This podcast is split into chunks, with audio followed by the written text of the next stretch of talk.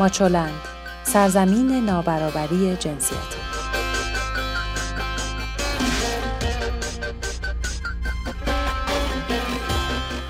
سلام من سبا هستم و این 147 مین ماچو نیوز پادکست هفتگی خبری ماچولنده که به مرور اخبار حوزه زنان و برابری جنسیتی از 13 تا 20 دی ماه 98 می‌پردازه. ماچو نیوز رو هر هفته در شبکه های اجتماعی ماچولند، کانال ماهواره توشه و رادیو رنگین کمان دنبال کنید. کانال ماهواره توشه امکان دسترسی شما به محتوای اینترنتی بدون اتصال به اینترنت رو مهیا می‌کنه. در شبکه های اجتماعی هم توشه رو با شناسه توشه اپ پیدا کنید. اما سرخط خبرهای این هفته هجاب زنان و تشییع جنازه قاسم سلیمانی اعتصاب غذای سوها مرتزایی تلاش برای انتقال هنگامه شهیدی به بیمارستان روانی تبرعه فریبا عادلخواه از اتهام جاسوسی مهاجرت کیمیا علیزاده به هلند و حضور بدون هجاب شطرنج باز و داور ایرانی شطرنج در مسابقات بین المللی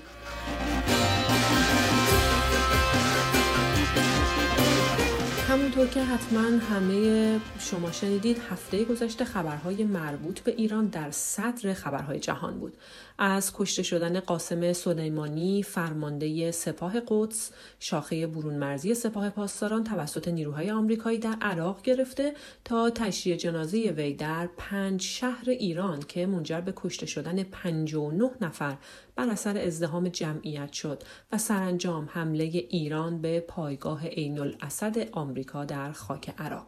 همه این خبرها در کنار سرنگونی یک هواپیمای اوکراینی پس از پرواز از فرودگاه امام خمینی ایران که در این حادثه 170 نفر کشته شدند سبب شد که در روزهای گذشته مسائل زنان در ایران در حاشیه قرار بگیره. اما همچنان زنان ایرانی و موضوع حجاب اونها در مرکز توجه بود. از جمله در حاشیه مراسم تشییع جنازه قاسم سلیمانی تصاویری از زنانی منتشر شد که با حجابی که معمولا مورد تایید جمهوری اسلامی نیست در این مراسم شرکت کرده بودند. همچنین تصاویری از چند زن بدون هجاب در میان جمعیت منتشر شد. در این میان محسومه ابتکار در مورد برخی از این اخبار سیاسی موضع گیری کرد از جمله پس از حمله ایران به پایگاه عین الاسد گفت امیدوارم سیاستمداران آمریکایی سر عقل بیایند او تاکید کرد که مهمترین پاسخ را خروج نیروهای آمریکایی از منطقه می‌دونه و معتقده که به خاطر سیاست ها و دخالت آمریکا در منطقه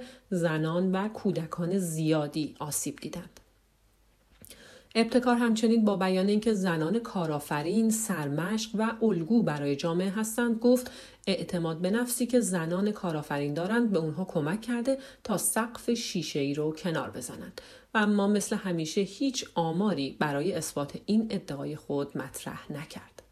سوها مرتزایی دانشجوی مقطع کارشناسی ارشد رشته علوم انسانی و دبیر وقت شورای سنفی مرکزی دانشجویان دانشگاه تهران که از 18 روز پیش در اعتراض به عدم امکان تأمین وسیقه در زندان دست به اعتصاب غذا زده بود کماکان در اعتصاب به سر می‌بره. پرونده او روز سهشنبه 17 دی ماه به شعبه 15 دادگاه انقلاب تهران ارجاع داده شده. این فعال دانشجویی در تاریخ 26 آبان ماه امسال در جریان اعتراضات سراسری آبان ماه توسط نیروهای امنیتی بازداشت و به بازداشتگاه اطلاعات سپاه در زندان اوین و نهایتا به زندان قرچک ورامین منتقل شده بود.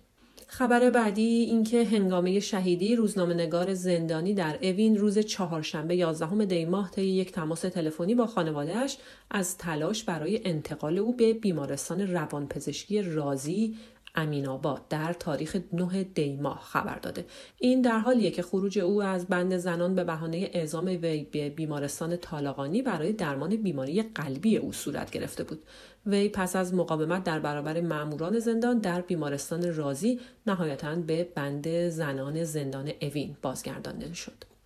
وکیل مدافع فریبا عادلخواه و رولارد مارشال دو شهروند فرانسوی زندانی در ایران اعلام کرد که فریبا عادلخواه از اتهام جاسوسی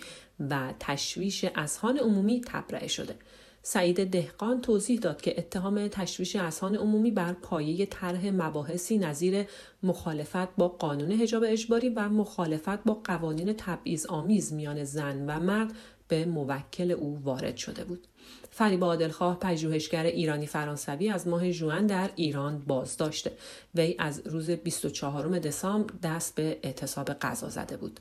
در پی تحسن تعدادی از زنان زندانی سیاسی در بند زنان زندان اوین به مناسبت چهلمین روز و در همراهی با خانواده های داغدار اعتراضات سراسری آبان مسئولان زندان اوین زندانیان تحسن کننده را به پرونده سازی جدید و تبعید به زندانهای دیگر تهدید کردند. بر همین اساس نرگس محمدی فعال حقوق بشر روز سوم دی ماه با خشونت و ضرب و به زندان زنجان تبعید شد و از سوی دیگر آتنا دائمی از فعالان مدنی زندانی نیز به بازداشتگاه اطلاعات سپاه موسوم به بند دو الف زندان اوین منتقل شد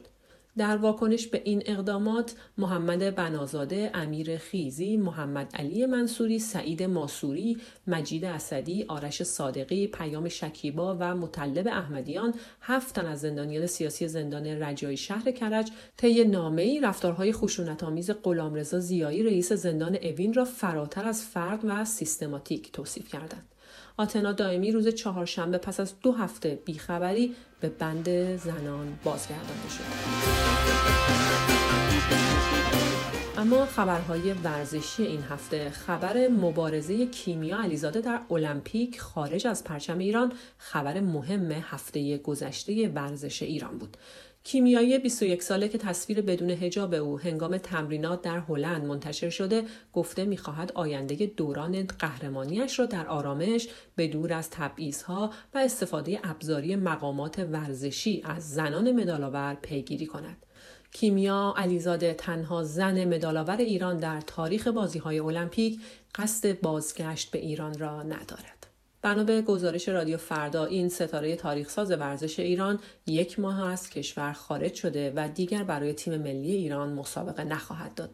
جز کیمیا علیزاده یک شطرنج باز ایرانی و یک داور شطرنج هم با رعایت نکردن هجاب خود خبرساز شدند. میترا حجازی پور عضو تیم ملی ایران در مسابقات جهانی شطرنج سریع و برقاسای جهان به میزبانی مسکو بدون هجاب اسلامی به مساف حریفانش رفت. امتناع ورزشکار زن ملیپوش از رعایت هجاب در حین برگزاری های جهانی اقدام بی سابقه در نظام جمهوری اسلامی ایران است. چند روز پس از انتشار این خبر فدراسیون شطرنج اعلام کرد که میترا حجازی پور از تیم ملی ایران اخراج شده. در پی انتشار عکسهایی از شهره بیات سرداور ایرانی شطرنج در های قهرمانی بانوان جهان توسط خبرگزاری تصنیم با عنوان قضاوت بدون هجاب پدر شهره بیات این اقدام را ناشی از شیطنت عکاسان توصیف کرد. پدر شهره بیات به خبرگزاری ایسنا گفت با تماسی که با دخترم داشتم به من گفت که یک لحظه رو سریم افتاد و عکاسان هم همان لحظه از من عکس گرفتن. شهره بیاد دبیر پیشین فدراسیون شطرنج ایرانه که با عنوان سرداور در بازی های قهرمانی بانوان جهان در چین حضور داره. قرار بود که دختران نوجوان وزن بردار در مسابقات قهرمانی نوجوانان آسیا در ازبکستان شرکت کنند اما به دلیل مشکلات مالی امکان اعزام اونا به این مسابقات وجود نداره به همین دلیل فدراسیون تصمیم گرفت تا آنها در کنار تیم بزرگسالان راهی مسابقات غرب آسیا در امارات شوند.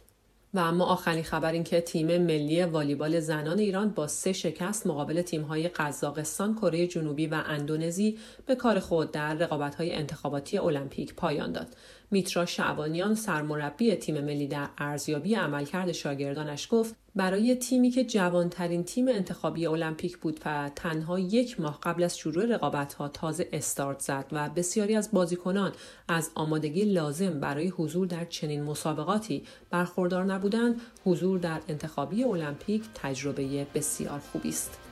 لحظاتی پر از آرامش و سلامتی داشته باشید